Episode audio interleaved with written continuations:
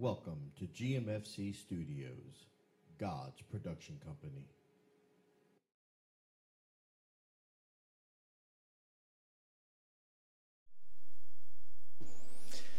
Praise the Lord, everybody. Happy Resurrection Sunday. Truly, it is an honor to be with you today on this, the day that we have set aside to celebrate not only the death and burial, but the resurrection of the Lord Jesus Christ. If he'd have just died but not got up, there would truly be nothing to celebrate. But it's because he got up that today we have a reason to celebrate. I just want to thank the Lord for each and every one of you, for those that are tuning in from uh, wherever it is that you're tuning in from, whether it be local in this uh, state of Ohio, in the United States, or abroad. We salute each and every one of you. We thank the Lord for our brothers and sisters in Kenya. We thank the Lord for each of them as they are celebrating and have already celebrated uh, the Lord today as they are before us in time, so to speak. But we thank the Lord that they're coming in to join with us today, even now, to hear the word of the Lord. At the conclusion of today, I'm going to share Holy Communion with you in the only way that we possibly can. But I just thank the Lord because God has shared something with me that I want to impart into your spirit. I'm not going to call this a new revelation because it's not really a new revelation in the sense that it's not something that has always been there. But this is something that has always been there, but maybe we haven't fully understood or the light of God's word has not been revealed completely and fully in our life. We've taken things out of context. We find parts of scripture that we really like and we hold on to that. We build whole ministries based upon uh, certain truths of the gospel. And then we take out the parts that we don't like. And we do this, uh, unfortunately, quite often as a body. But there's something uh, that's in the Word of God that uh, answers a question that has been asked for years what has happened to the power of the gospel especially here in the United States. When you look across the world, especially in the places where the gospel is really exploding, uh, like Africa or uh, even in places like China, you'll find that they have a slightly different experience. And it's that experience that I want to talk about. It's that experience that used to be here. It is something for which we have uh, turned into something else and because we turned it into something that it truly is not, we're missing out. I want to uh, kind of, you know, point your attention to some things that's in the Word of God that we don't pay much attention to. I also want to get us from the place of asking the question, what has happened to us, to a place of fully understanding exactly what it is that has happened and how we can get over it. So we definitely thank the Lord for each and every one of you uh, for tuning in. And I ask, uh, I, I, said in Bible study uh, this past week um, that uh, we uh, have our pens and papers ready, that we uh, give some time and attention this morning. I have a lot to unpack for you, but it's vital for your understanding. It's vital that you stand in there, hang in there uh, with me as we get through this, because I want to show you something that will utterly change your life. It will change your life. If you take this time today, I don't know exactly how much I'll be able to release this morning to you, but if you take the time to just pay attention, don't listen while you're doing other things, but give 100% of your attention to what we're going to release into your spirit today. I promise you, your life will not be the same. It will change your life completely, utterly. And then we will share together as best we can. Uh, Holy Communion, the instruction was given out that if you could, please go and, and get this sacrament so that we can share them together as we do it here in the studio, that you would be able to do it in your homes. We thank the Lord for each and every one of you and your grace and truth. Hallelujah.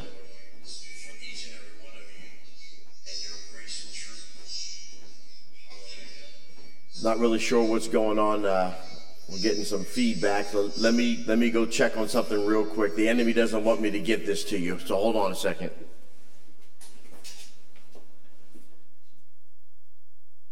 Okay, I think we got that fixed. Amen. Praise the Lord. Uh, sorry for that interruption, but the enemy's fighting me on this. He's been fighting me on this. It's something I've been building to for quite some time, but it's something that's um, important for us to grab a hold of and to understand. Now, let me just let me just crack the ice right at the very beginning. Today's sermon title is "Let Jesus Go." And I remember uh, about two weeks ago, I put a post out on Facebook, and the post simply said, Let Jesus go. So,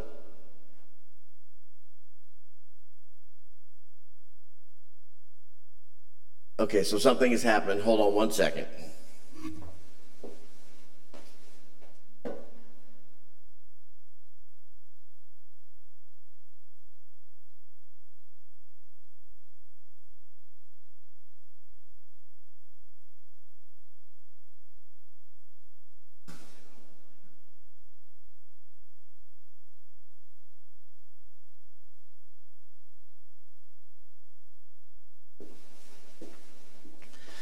Okay, again, I told you the enemy's fighting me. He doesn't want me to get this out. So I apologize for that interruption. We had a little uh, technical thing we had to straighten out. But I want to uh, just give it to you from the onset. The title of this sermon today is Let Jesus Go. Let Jesus Go. Now, you would think that the enemy would be excited about me telling you to let Jesus go, when in fact, this is the most fearful thing to the enemy. And by the time we get through this, you'll understand why. And I put this post out um, about letting Jesus go about a week or two weeks ago, and I started getting messages back. And in, in the post, I, I kind of jokingly said, "I said, watch, nobody will say anything about this post. They won't. They won't touch this post. They'll think I've lost my mind." And I had people that were texting me privately, family members that would text me privately and say, "Hey, your Facebook got hacked." And I said, What do you mean? And they say, Well, this strange post was out there. And I said, What post? And they they sent the post to me in, in, in, in a uh, text message. And I laughed and I said, What's strange about it? And they were kind of puzzled. Well, today, I hope to relieve you of your puzzlement. Amen. Because I wholeheartedly mean this we as the people of God need to let Jesus go. And I have not lost my mind. As a matter of fact, this is what Jesus commands us to do. You'll see as we get through this. But before we get to the meat of this, the first thing that we must fully grasp is that none of us were accidental or, or unplanned births. Your birth was intentional. Your birth was designed by God and has a purpose, a specific purpose. You were not an oops or the result of some misguided, dysfunctional uh, relationship. Your birth was always God's goal. As a matter of truth, your designed uh, birth was so important to God that He ensured that you were crafted like as he is.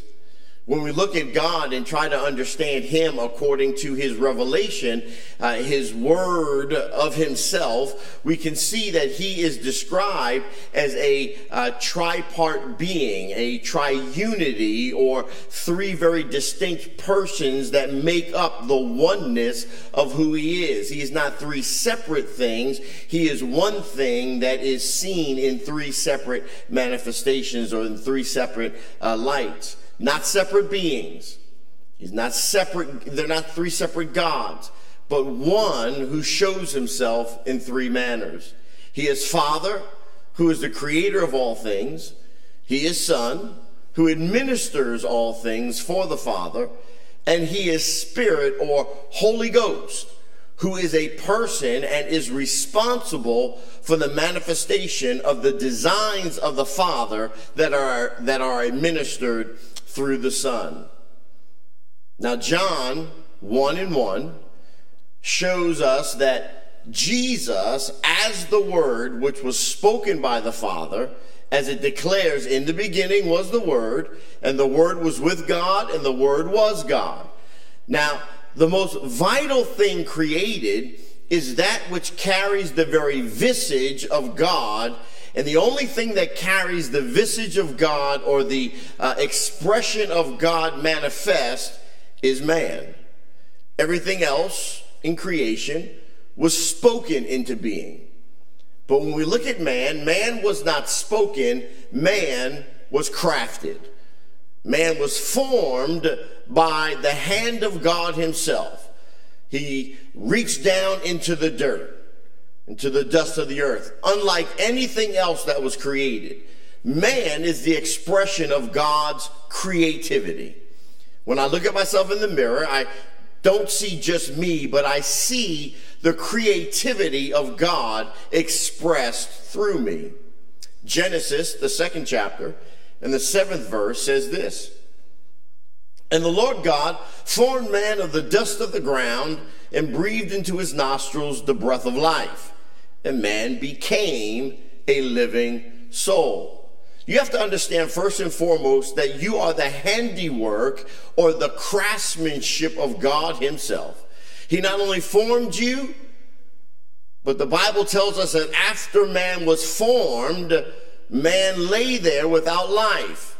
So God, after forming you, breathed into you life eternal. It's important that we uh, understand that our value is then not derived from the elements that we were created from or the body which was made to house our soul. We spend time, a lot of time, uh, caring for and trying to recraft our physical body as if it was, um, you know, really that important. But our true value is derived from what was put into man. Well, what is it that was put into man? The breath of life eternal is what was put into man. Our external focus is really robbing us of the ability to truly connect with and walk in the advantages of what has been placed in us.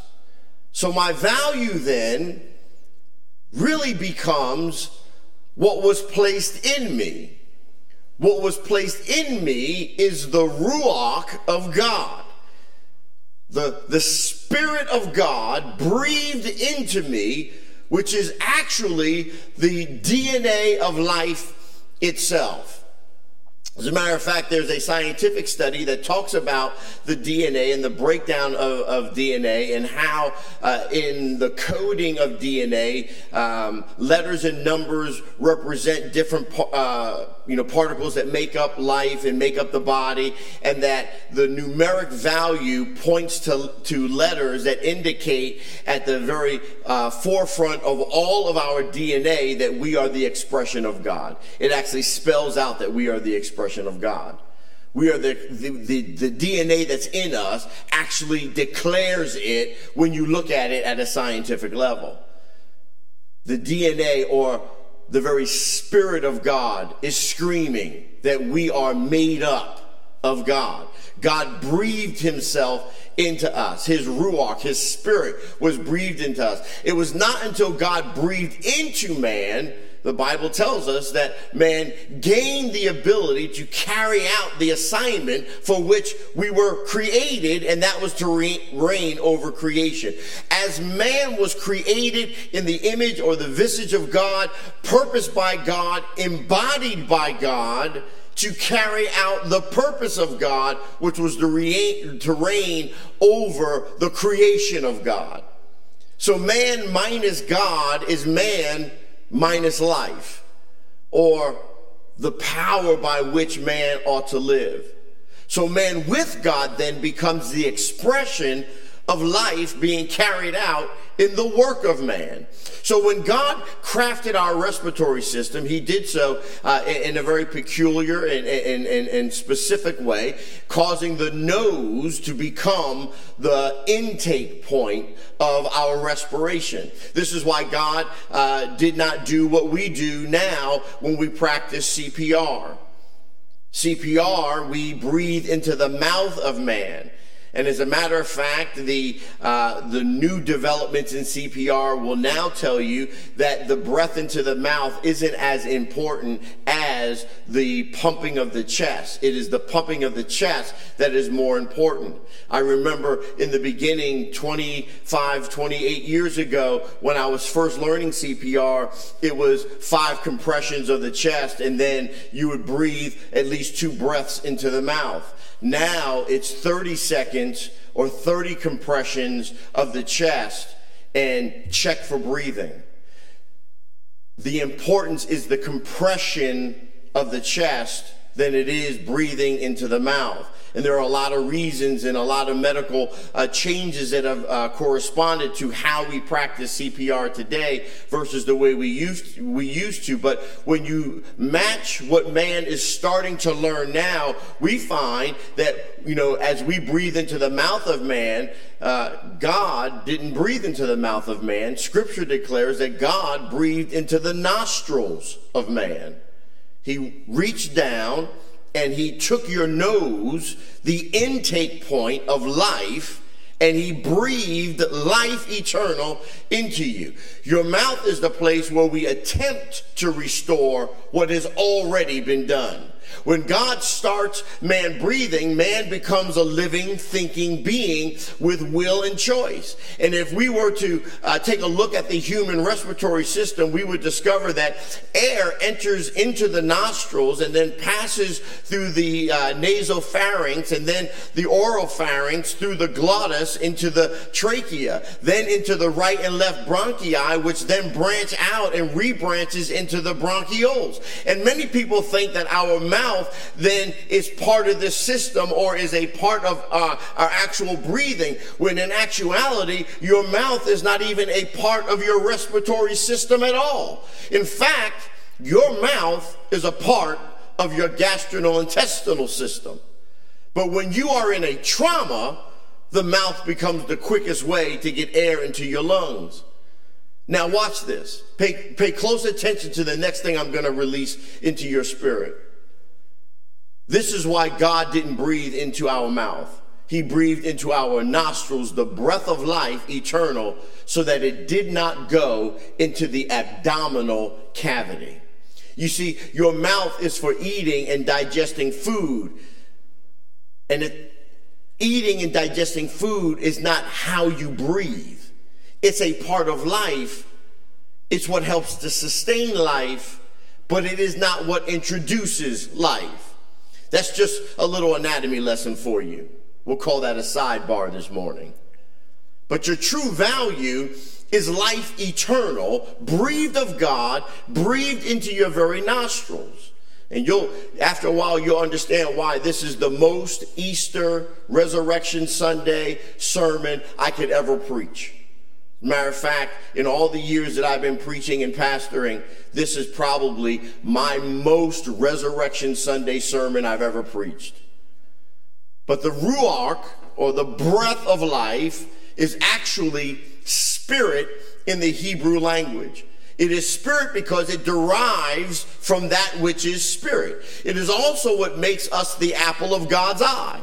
Now, your physical body, when you die, the Bible tells us, will return to the dirt from which it was created. But our spirit has to return to its source, and its source is God. So you have to understand that your real worth is not in your achievements, your drives, your emotions, or your experiences. It is in your spirit. That invisible part of us uh, is where your real value lies. Now, I encourage you look into the archives of our sermons over the last year, year and a half, and, and we really break down how we are the express image of God and uh, how we are manifested as tripart creations and uh, how God expresses himself in and through the varying parts and what those parts are and how they work together and how they fight and war with each other. I encourage you, go back and listen to those sermons again. You'll get a greater understanding of what I'm talking about. I don't have the time today to, to really get into that as I would like to. But your spirit uh, is actually so protected that your spirit cannot be traumatized or compromised by any external event. So your self esteem is never damaged by the ups and downs of life. Now, I hear too many believers refer to themselves as broken or undervalued and even ugly. As matter of fact, there, uh, there's songs, you know, gospel songs that are out there talking about your brokenness. And, and, and they make these references because some event has so traumatized them that they define themselves by the event itself. But when you begin to understand who you truly are in God, you'll find that nothing external can deviate devalue you. Your spirit is protected. Your soul, which is the mind, the will, and the emotions, that's the seat of your mind, your will, and, and your emotions, that is your soul, can be damaged. So when you learn to tap into your spirit rather than tapping into your soul, you'll find that the damaged part of your soul cannot nor will it compromise your purpose or derail you from your success or establish your value. Now, we are so much more than just a soul. We are more than just a body. We are also a spirit. We have a soul. We live in a body, but our value is how it's found in how we develop or nurture our human spirit. Now, there is a power that the enemy does not want you to have knowledge of concerning your human spirit. And I'm going to expose to you the, the uh, tools to be successful in every, uh, you know, attempt of the enemy to try to overtake your life. Because you can overcome any obstacle and bring your soul. Remember, uh, your soul is your mind, your will, and your emotions. You can bring all of that into subjection to a greater source of creativity that is alive in you. Too many people consider themselves broken. They're experiencing some level of hurt or pain, and uh, they're in some type of uh, therapy or in a, a, counseling session, or they're medicating themselves with habits, with religion, with drugs, with sex, trying to uh, make their soul get well while the human spirit lays dormant and, and ignored and suppressed, and even oftentimes we silence it. It is time to take your spirit off of mute. Your spirit is waiting on you to activate it and again bring life to you. When we are in trauma, all of our attention is to healing that which is external, the body. But we are limited to dealing with just the outer man. But when you have nurtured and developed a relationship with the Spirit of God and your spirit or your, your walking in fellowship, it will not matter the type of trauma trauma or the level of injury to your outer man, your recovery rate is always higher when you tap into the spirit. When a person is broken in spirit, their recovery rate is extremely low. And we hear it all the time. People refer to those that are in uh, some level of serious trauma as clinging to life, as a person who is fighting to live. Will encourage others by trying to tell them, don't worry, they're a fighter.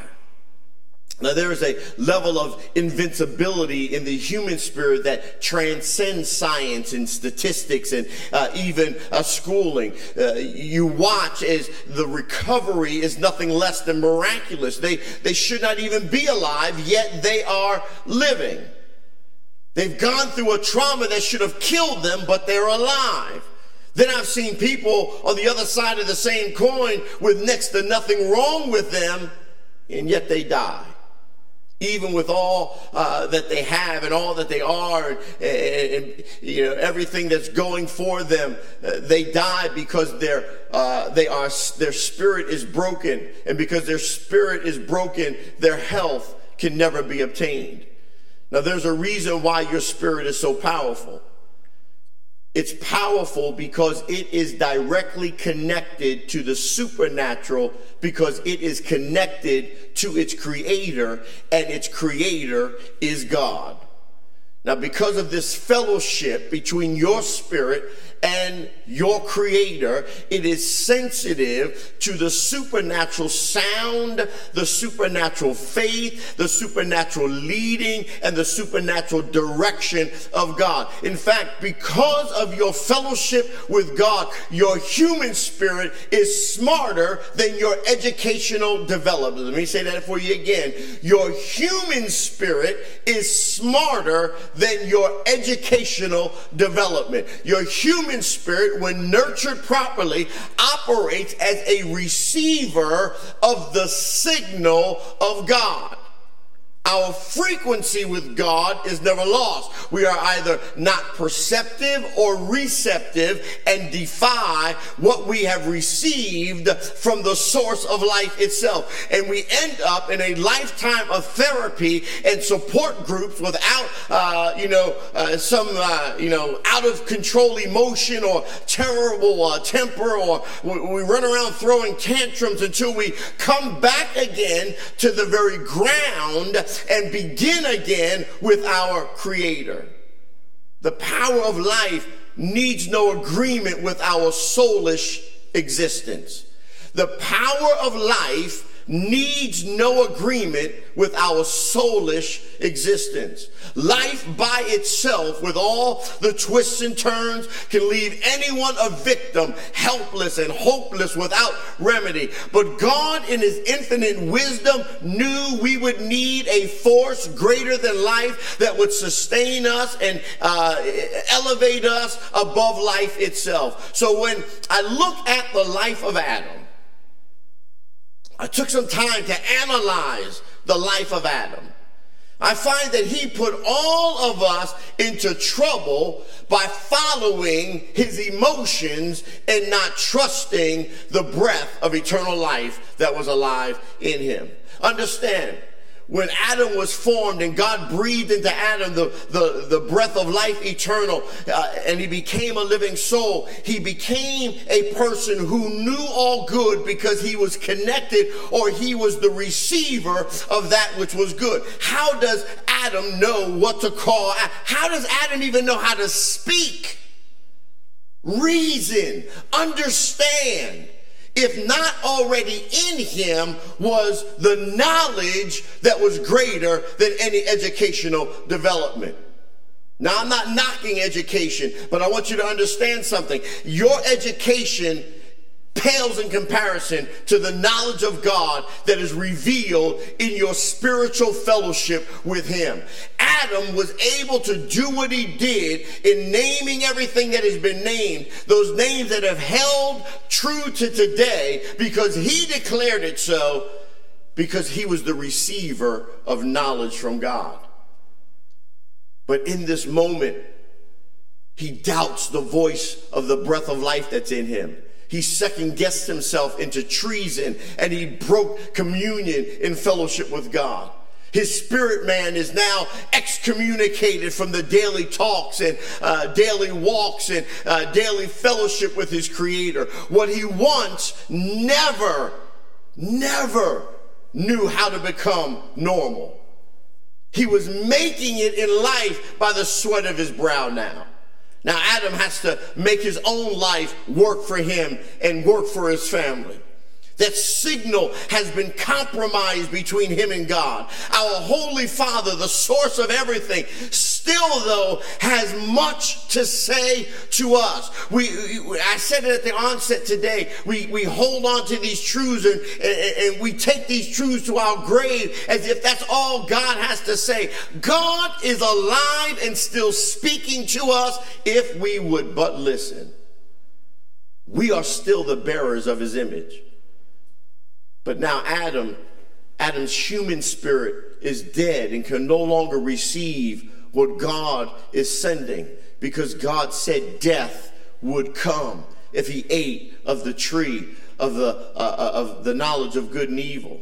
The frequency has been interrupted. He is left to a menial life instead of a dominating, ruling one. His human spirit is no longer the focus. Now he must focus on the outer man, that dirt man, that which was created from the dust of the earth. Now he has shame and guilt. Now uh, he's uh, born into or brought into suffering and struggling, and he ends up in a mess without communion with the source of life. His very intuition is compromised. And when you experience this, your perception becomes dull. Your appetite changes. You are driven then by the lust of the eyes, the lust of the flesh, and the pride of life. Everything that God never wanted us to struggle with becomes our own ambition. What we need is redemption. What we need is a Savior. What we need is to be restored in right fellowship to our deliverer, our creator, our healer, our supply, our knowledge, our power. Our human spirit needs another chance. Praise be to God for his tender mercies and, and, being a God of another chance. As I begin to explain to you this new lease on life, we have to comprehend the transition that we must make. Too many believers are seated at the foot of the cross. The cross is important. The cross is the entry point into redemption. The cross is how we get from where we are to where God is trying to take us. But Jesus is no longer on the cross. He declared the cross was meant to do what it has done, and he said, It is finished. Now, once I come through the cross, I no longer need to remain at the cross. The cross is my access point, and I must walk through that access point, but I should not linger at the access point. There are too many believers loitering at the cross. If I'm uh, given by God's grace a beautiful home, but I just walk through the front door, I can never enjoy the beauty that is the home because I'm stuck at the threshold of the door. And this is where too many believers are located. We are located at the threshold, the front door of our redemption, but we cannot enjoy the power of that reconciliation with God because we refuse to keep moving through the door into the thing that the door represents. It's an access point to. Now, in Christian theology, Redemption is an element of salvation, which simply means deliverance from sin. It is the very act of God buying us back or paying a uh, price to return us to his possession. Now, theology teaches us that the use of redemption is that through the sacrifice of the death of Christ, he purchased mankind from slavery to sin and set us free from the bondage of disobedience. Now, the Greek word for redemption is agorazo. It means to purchase. Another word used for redemption is exagorazo. Redemption always involves going from something to something else. You ought to look at the person that's sitting next to you and tell them, I'm moving from something to something else. Now, in this case, it is going from darkness into light. It is going from silence into sound. It is going from hopelessness into freedom. Ephesians 1 7 through 8 says this In him we have redemption through his blood for the forgiveness of sins in accordance with the riches of God's grace that he lavished on us with all wisdom and understanding. A moving from something sin to something else. God's redemptive power washed in his blood made white as a lamb. I am now the expression of god in right fellowship with him through the process of redemption. Now there's another greek word connected with redemption and uh, it's the word lutero which means to obtain release by the payment of a price. The price of our release is the precious blood of the Lamb. His blood obtained our release from sin. This release is for the entirety of the world, not just for any one specific group of people. Christ actually came to redeem all of humanity out of its bondage to sin, or in, in, in essence, its bondage to dirt. It is this dirt component that gives us such a disadvantage. We have so many limitations and no means of reparation to make amends for our many mistakes, those committed by us and even those that are done to us. Redemption then becomes vital for the life being restored in the believer. Remember, God told Adam death would surely come. Well, what was this death? It was separation from life eternal. Our human spirit is rendered dead in the Garden of Eden. But because of the work of Jesus Christ, we now can go back to Eden and live on top of the world. This was God's original intent that we would have communion and fellowship equaled by peace and joy, not thorns and thistles. Somebody ought to give God some glory. But here's the key by faith, we must receive the finished work of Christ and accept him as our kinsman redeemer. Now, the work of this faith restores our human spirit back to its original state while still in our earthly realm. This gives us a major advantage. And we should be grateful for the rest of our uh, earthly lives. When we receive Jesus, that which was dead has come back to life. And God's original intent in us is restored. Ephesians 2 1 through 3 says, And you he made alive who was dead in trespasses and sins in which you once walked according to the course of this world, according to the prince of the power of the air, the spirit uh, who now works in the sons of disobedience, among whom also we all once conducted ourselves in the lust of our flesh, fulfilling the desires of the flesh and of the mind, and were by nature children of wrath, just as the others. Now the grace of God manifested through Jesus will now make you live in your human spirit rather than in your mortal body. The limitation has been removed and you are able to soar and succeed in life regardless of what comes your way. When you experience the grace and the mercy of God through the power of the life and obedience of Jesus, you are now restored back to the place of dominion. You still have to, you still have some work to do in knowing your human spirit and nurturing this final part of your being so that you can once again receive the frequency and the signal of our Holy Father. Remember what I've been teaching you. We are created as a reflection of the triunity of God. We are spirit with the soul that lives in the body. For several months, I've broken this relationship down piece by piece, precept precept by precept. Uh, but let me just give you a quick synopsis of it. Our human spirit is what God gave us that we might have fellowship with His spirit. It comes from Him. He breathed it into the nostrils of man. It is the breath of life. God is spirit, so He made us spirit so that we could uh, be compatible in relationship with Him. The very breath that is in our nostrils indicates spirit is present and alive within us. Our nose only functions as a receptor for air or oxygen. But the moment that spirit leaves the body, our nose will cease to function and breathe in air. Breathing is an indicator of our spirit being alive within us. Our true selves, created in the image and the likeness of God, is spirit. It is in our spirit where communion begins.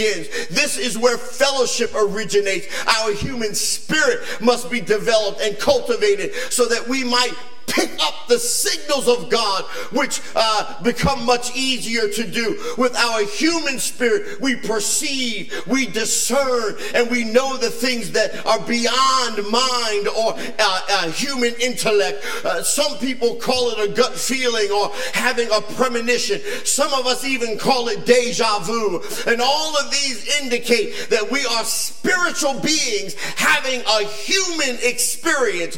God, in His wisdom, wisdom then gives us a soul. Now, the soul is defined as the principle of life, feeling, thought, and action. It is regarded as a distinct entity that's separate from the body and commonly held to be separate uh, in, in, his own existence from the body. It is known as intellect or mind, volition or will, emotions or wants and desires. This part of us was never intended to guide us or rule us, but it is the very thing for which we struggle. This part of us is at the deepest level, the very base of us. We put a lot of emphasis on our thought life, our mind, our emotions, and our will, and we would love for this part of us to be celebrated. But it was God's original intent that our human spirit would lead us, and our soul would simply conform to the leading of our human spirit, communicating its desires and activities through our body. Our physical body is never to be in charge. It was to be the servant of the soul, even as our soul is the servant to our human spirit that's in connection or fellowship with God. But something happened and this went uh, dreadfully wrong. We, we've now shifted in all of creation. Our spirit is silenced. Our will, our emotions, and our, uh, our body, our carnality speak loudly, and our body then becomes the servant of that carnality and carries out its command. In the Garden of Eden, God gave Adam his first commandment, and this was what Adam was to do and what Adam was not to do. He told him in Genesis 2 and 16, You are free to eat from any tree in the garden, but you must not eat from the tree of the knowledge of good and evil, for when you eat of it, you shall surely die. And this is where all our trouble began. Adam did not obey God, the very tree that he was told not to eat from because he had volition, he had choice, he made a decision to go against what God spoke to him. And immediately confusion breaks out in the garden. Now, instead of the Spirit communing with God, it's running around from and hiding from God. Adam ate from the tree of knowledge of good and evil, and this is the beginning of the mixture. You see, prior to this, all Adam knew was good. And this is what confuses most of us good and evil, especially when good and evil come together. The knowledge of good and evil is what God never intended for Adam Adam to ever know. He only wanted him to know life eternal, to know that which is good, to be connected to him which is good, and that's God alone, to know him on a daily basis, to walk with him. Even God would come down in the cool of the day and walk with Adam in the garden to be in fellowship with him, to be in fellowship spirit to spirit. Now understand, this is not Holy Spirit. This is Adam's human spirit. It was open and it was aware of God. His receptors were sharp. There was no confusion. He knew the voice of God. He knew where to meet God. He knew when God was coming and he welcomed the fellowship with God. But the moment Adam disobeys, he ran to hide himself. Even then, God looked for him because it is God who wants to commune with us through our human spirit. And this is the most amazing truth that even when there is a breach, even when we disobey, God is still looking for us. He's still desiring to have communion with us. He finds us by our human spirit. But when we are out of order, our soul, our will, our logic begins kicking in and becomes the boss, introducing us to other ideas and other opinions and other options that take us away from God. The more our soul dominates our human spirit, the less sensitive our human spirit will be to God. The Bible says that before we met Christ, we were dead in trespasses and sins. Ephesians 2 and 1. We lived and followed the ways of this world world, the ruler of the kingdom of the air, who is now at work in those who are disobedient. All of us lived among them at one time, gratifying the cravings of our sinful nature and following our own desires and our own thoughts. Like everybody else, we were by nature objects of wrath. What was dead? Our spirit was dead. When Adam sinned against God, humanity came into the world. Every baby that is born is now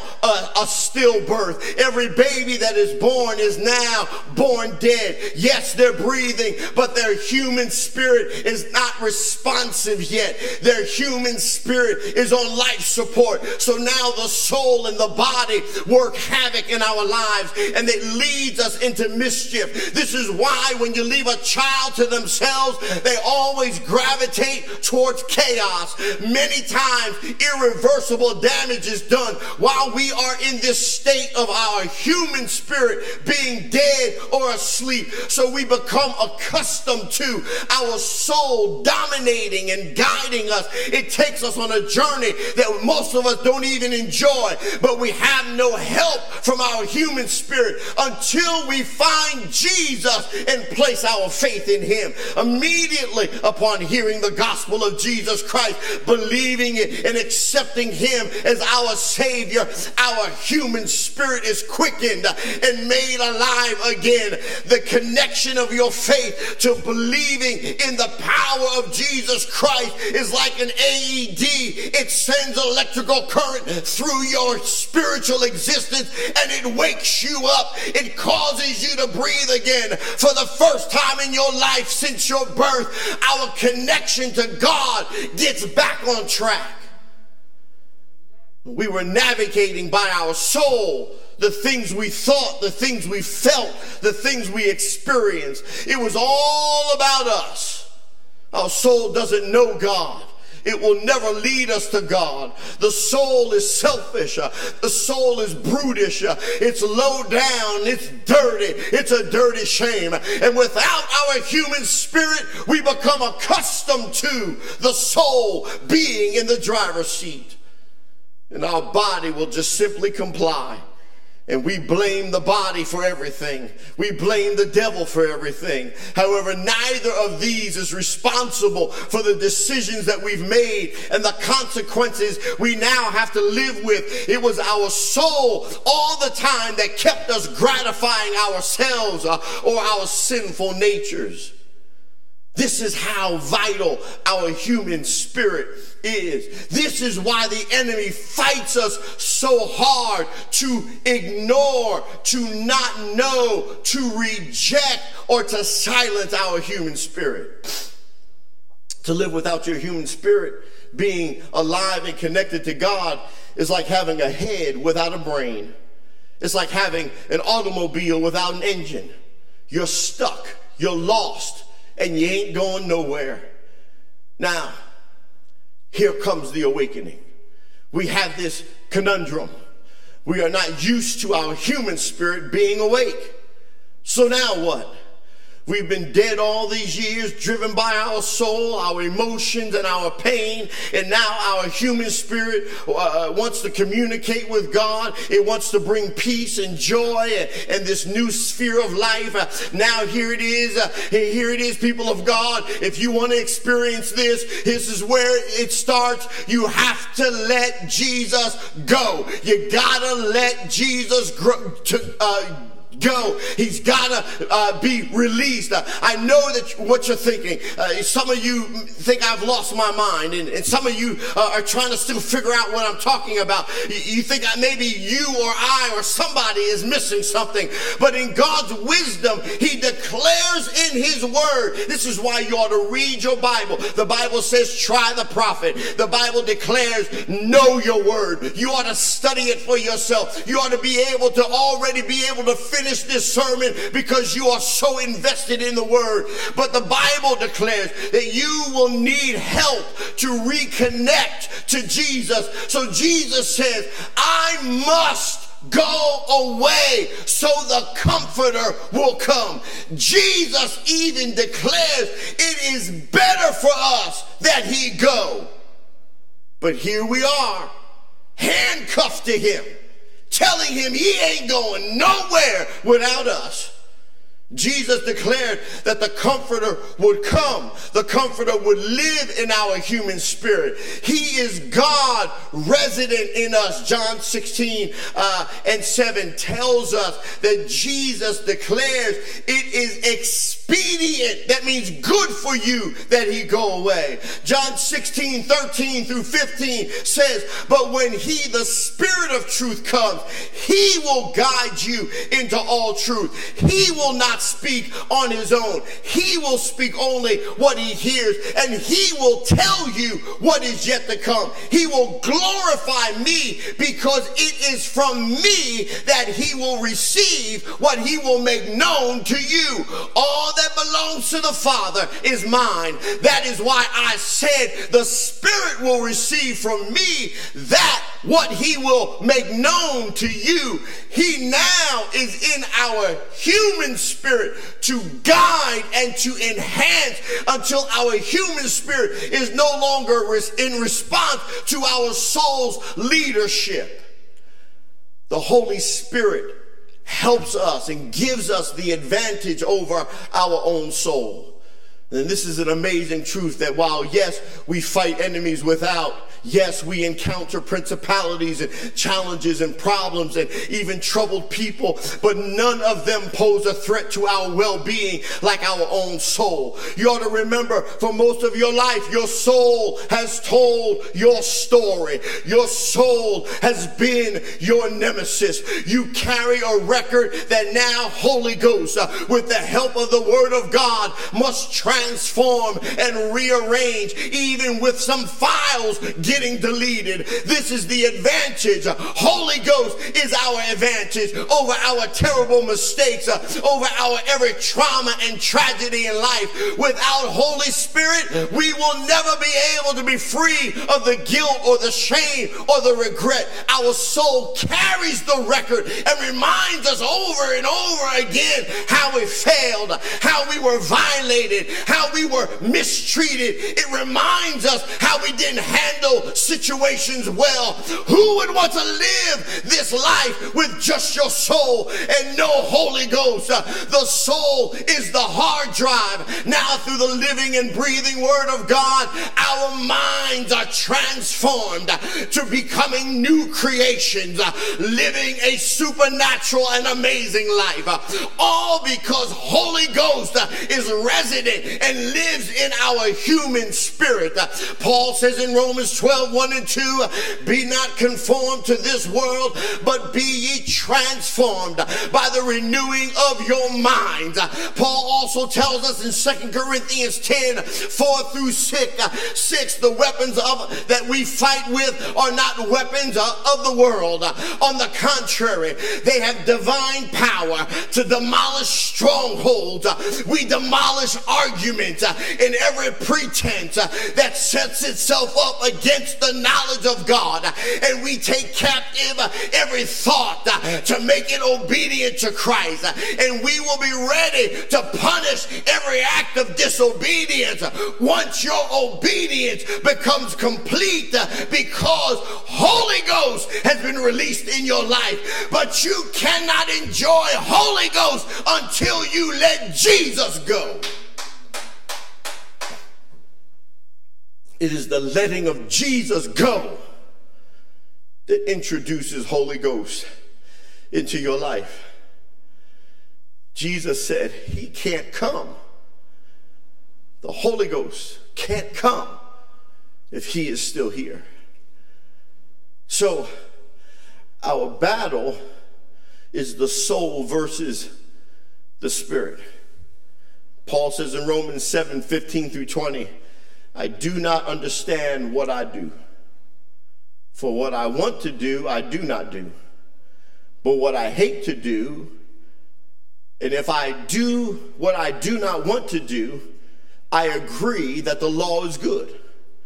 As it is, it is no longer I myself who do it, but it is the sin living in me.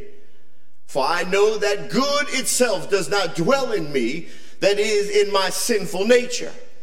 For I have the desire to do what is good, but I cannot carry it out.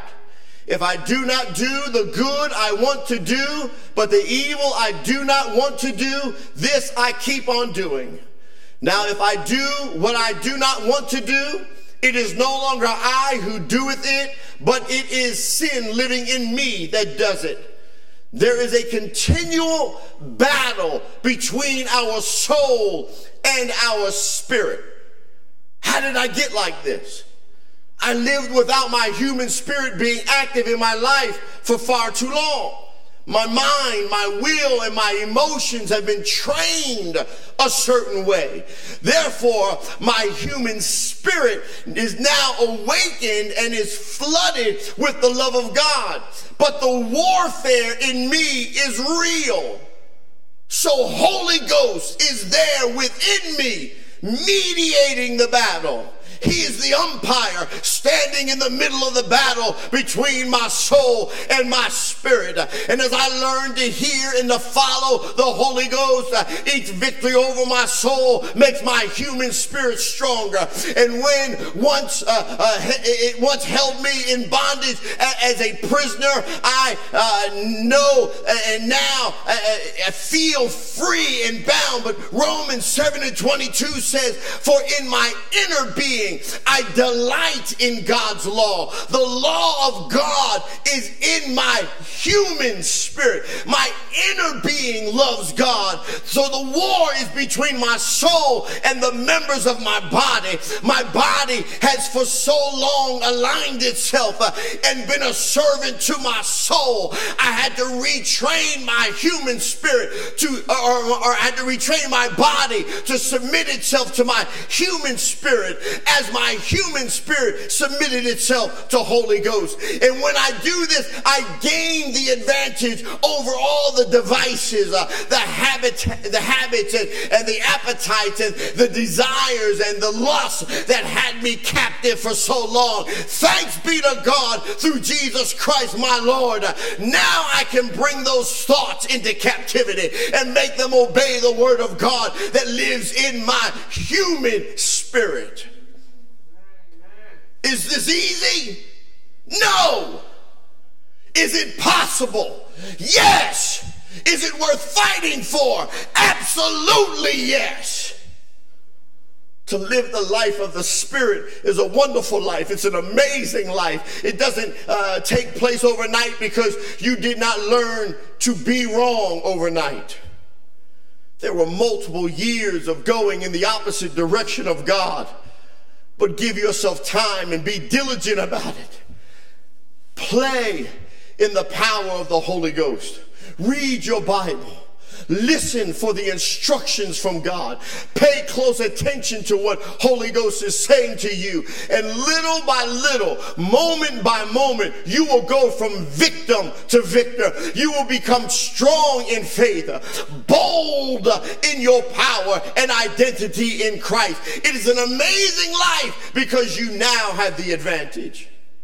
Now that we've awakened the spirit within us, there are three areas that we have to be aware of. I, am trying to get this out as quick as I can. And I told you I'd be unpacking a lot. And you should have pen and paper ready to take notes or watch this video again when it re airs. But the first area is conviction. Your conviction should be based upon the Word of God and the Word of God only. Only what God says is good is good. What God says is evil is evil. What God says he loves is what God says. When God says he hates, it's what God says. We ought to declare these things this should be the basis of our every conviction. Our convictions reside in our human spirit, not in our soul. And once you develop your human spirit to align itself with Holy Ghost, truth will be deposited in you. The truth of God's word will be a delight to your life. Your convictions will be shaped and you should never be violated, even though there will be multiple opportunities for you to compromise, you will never do it. Be very careful that you don't confuse convictions with conscience. You see, the area of convictions will be small. You may have four or five deep seated God convictions, but in the areas of your conscience, which is a much bigger area, a larger space, there may be many things that you don't like and choose not to engage in. Remember, convictions are only for you and not for others. You can teach them to your children, but it doesn't have to become their convictions. We have to be careful that we don't judge people when they don't share our convictions. They should be very precious to us, even if others around us don't agree with us. We should never be forced to do anything beyond our convictions. But our conscience gives us more liberty and freedom. In 1 Corinthians 8, Paul discusses eating meat that was sacrificed to idols. There were those who were, uh, you know, holding strong convictions about eating the temple's meat as their regular food. That was their conviction. And there were those who were uh, there that did not share those convictions. Their freedom becomes a stumbling block to those who were weak. And Paul declares to them, don't eat the meat, even though you are free and have no conviction in this area, because there are those around you who are weak. They have not yet formed a conviction about it. They are struggling watching you eat it while they are taught not to eat it. Now, we may not have conviction convictions about certain things, uh, and we may have more liberty because of our conscience gives us permission. And in these areas, our conscience, uh, this consciousness, you must rely heavily upon Holy Ghost when it's appropriate and when it's not appropriate. While conviction should never be optional for you, certain matters of conscience are. And you have to rely upon the advantage to take you in and out of places, be in order and not offensive. These are the areas of your consciousness. Alcohol is something that comes to mind that's so prevalent in the church, whether to drink or not to drink. Some people have convictions about it. Some people are free in doing it. Don't compromise your conviction.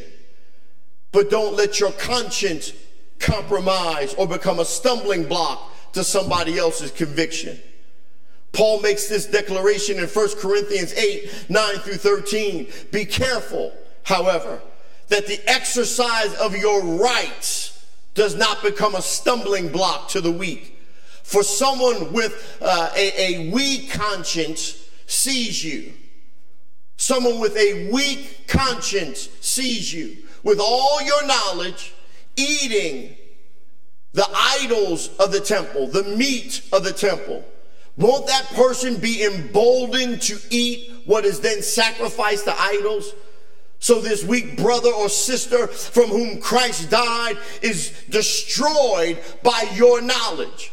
When you sin against them in this way, and, and, and, and, operate in your conscience, you sin against Christ. Therefore, if what I, I, you know, I do causes my brother or sister to fall into sin, I will never eat meat again so that I will not cause them to fall. You see, the focus is just because you are free from this conviction and thereby whatever the issue is might be lawful for you, it is still not expedient for you to do.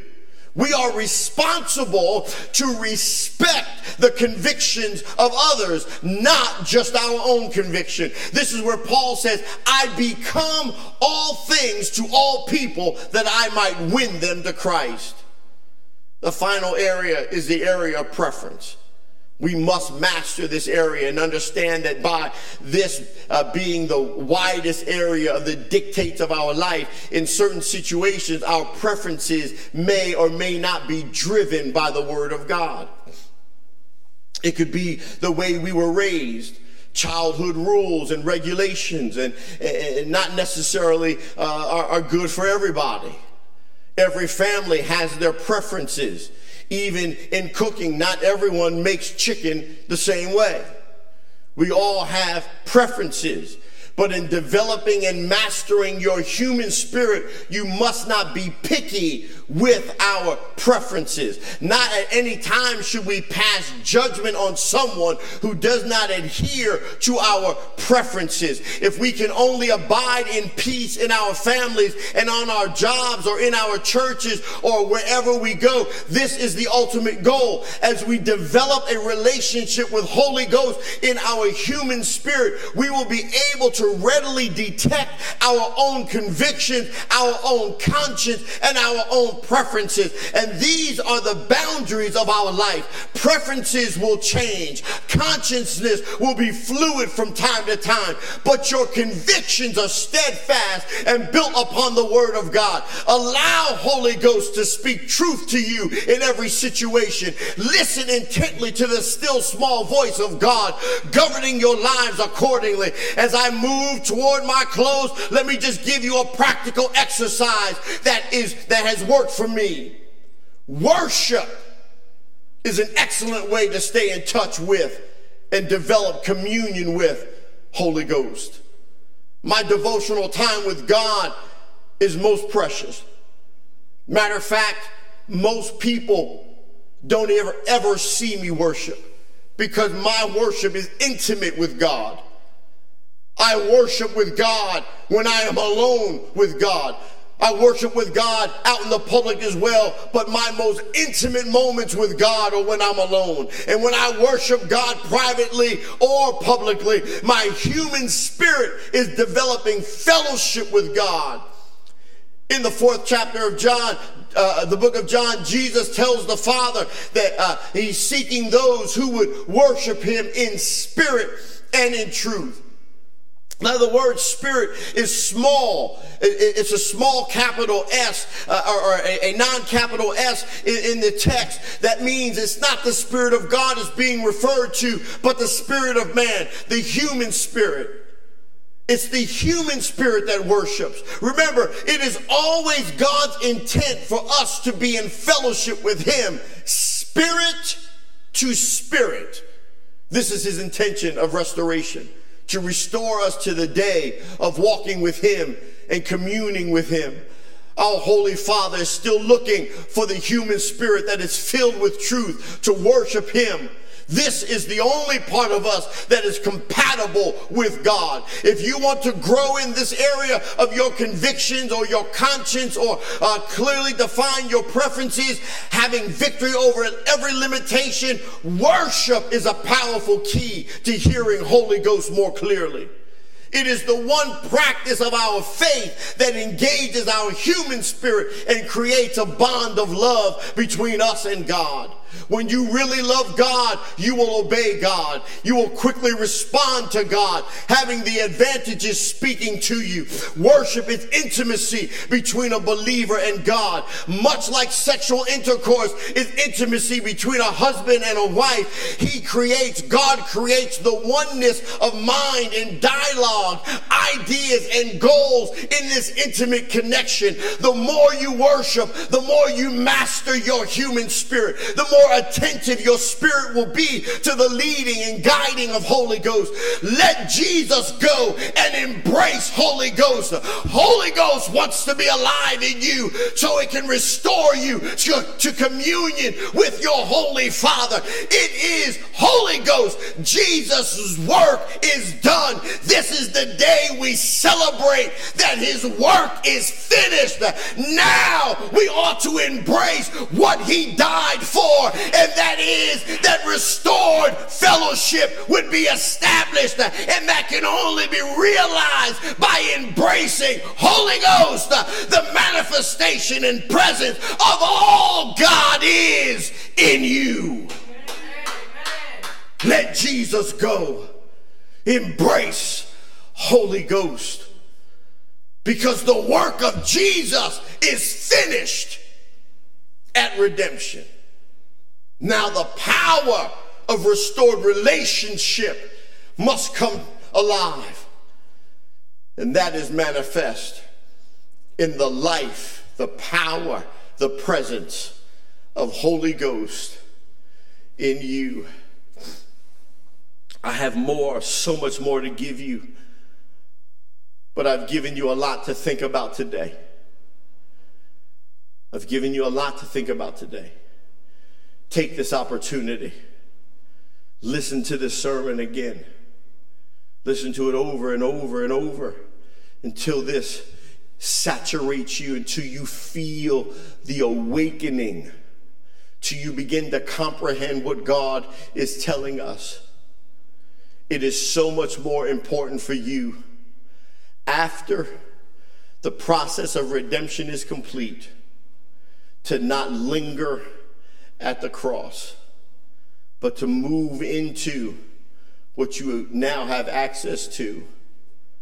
This is why God declared, I give it to you as a gift. To receive a gift, all you have to do is accept it.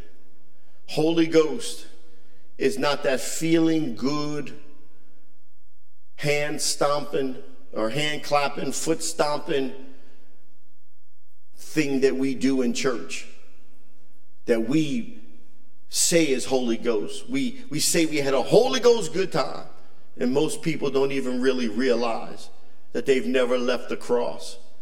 They've never given Holy Ghost a chance to live. Holy Ghost is not a feeling. Holy Ghost cannot be found where your feelings are. Holy Ghost resides in the spirit of man, communing with the spirit of man. It is spirit to spirit. It is only compatible with your spirit. God bless you. He is risen. Embrace the gift that he left that he's left for us. Let him go so Holy Ghost can come. I ask that you would hang with me today and we would share in communion. So we're going to switch cameras. I'm going to move over to the communion table. And the few of us here that are in the studio, we will break bread one with another. And I ask that you follow along with us and break bread with us. I believe that this, Jesus declared we ought to do in remembrance of him. So we do this in remembrance of him.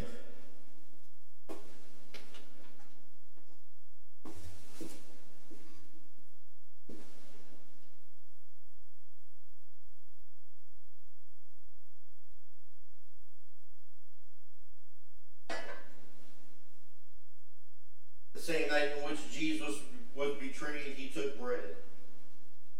When he had given thanks, Father, Lord, we thank you for this bread which represents your body, which was battered and bruised and pierced for us. It's a representation of your prophetic word being fulfilled in the power of the life of your son Jesus. The Bible declares after he had given thanks, he brake it and said, Take, eat, this is my body, which is broken for you. As often as ye do this, do it in remembrance of me. After the same manner also he took the cup when they had supped, saying, This cup is the New Testament in my blood. As often as ye drink it, drink it in remembrance of me. Father, this juice represents your shed blood at Calvary, that blood that has washed us and made us whole, that blood that now has established in us the ability to connect with Holy Ghost, that we might live out the full expression of who you are in the world. Let us now become partakers of the, of the body and the blood of the Lord, remembering what you have done for us.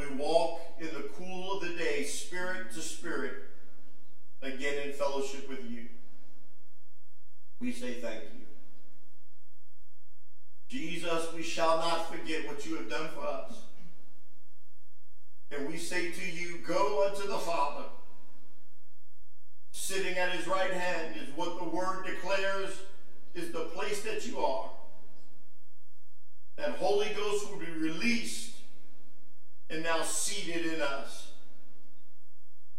As Holy Ghost embodies the fullness of the Godhead the fullness of the Godhead is now embodied in us.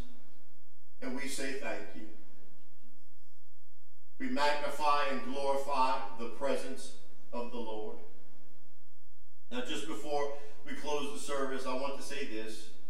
Tune in on Tuesday for our Bible study. Because on Tuesday, I'm going to show you the timeline of the death, burial, and resurrection of the Lord Jesus Christ.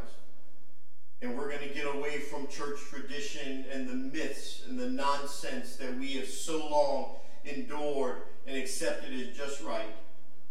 Jesus did not die on a Friday. He, he arose on a Sunday, but he did not die on a Friday. It is impossible for him to have died on Friday. We're going to talk about it, and I'm going to show you in Scripture exactly when Jesus died. We're going to talk about why we celebrate the way we celebrate. We're going to reveal truth about this sacred thing that God has done in the power of his son's life, death, and resurrection. So that we would have the right understanding and receive from it right power, getting away from man's nonsense and church tradition, born of Constantine and fables and myths. that we would understand what it is that's been done for us. Let the power of Holy Ghost be alive in you and let Jesus go. God bless you. Have an awesome Resurrection Sunday. And we look to see you Tuesday at Bible study. If the Lord doesn't call us to see you in the air before then. God bless you.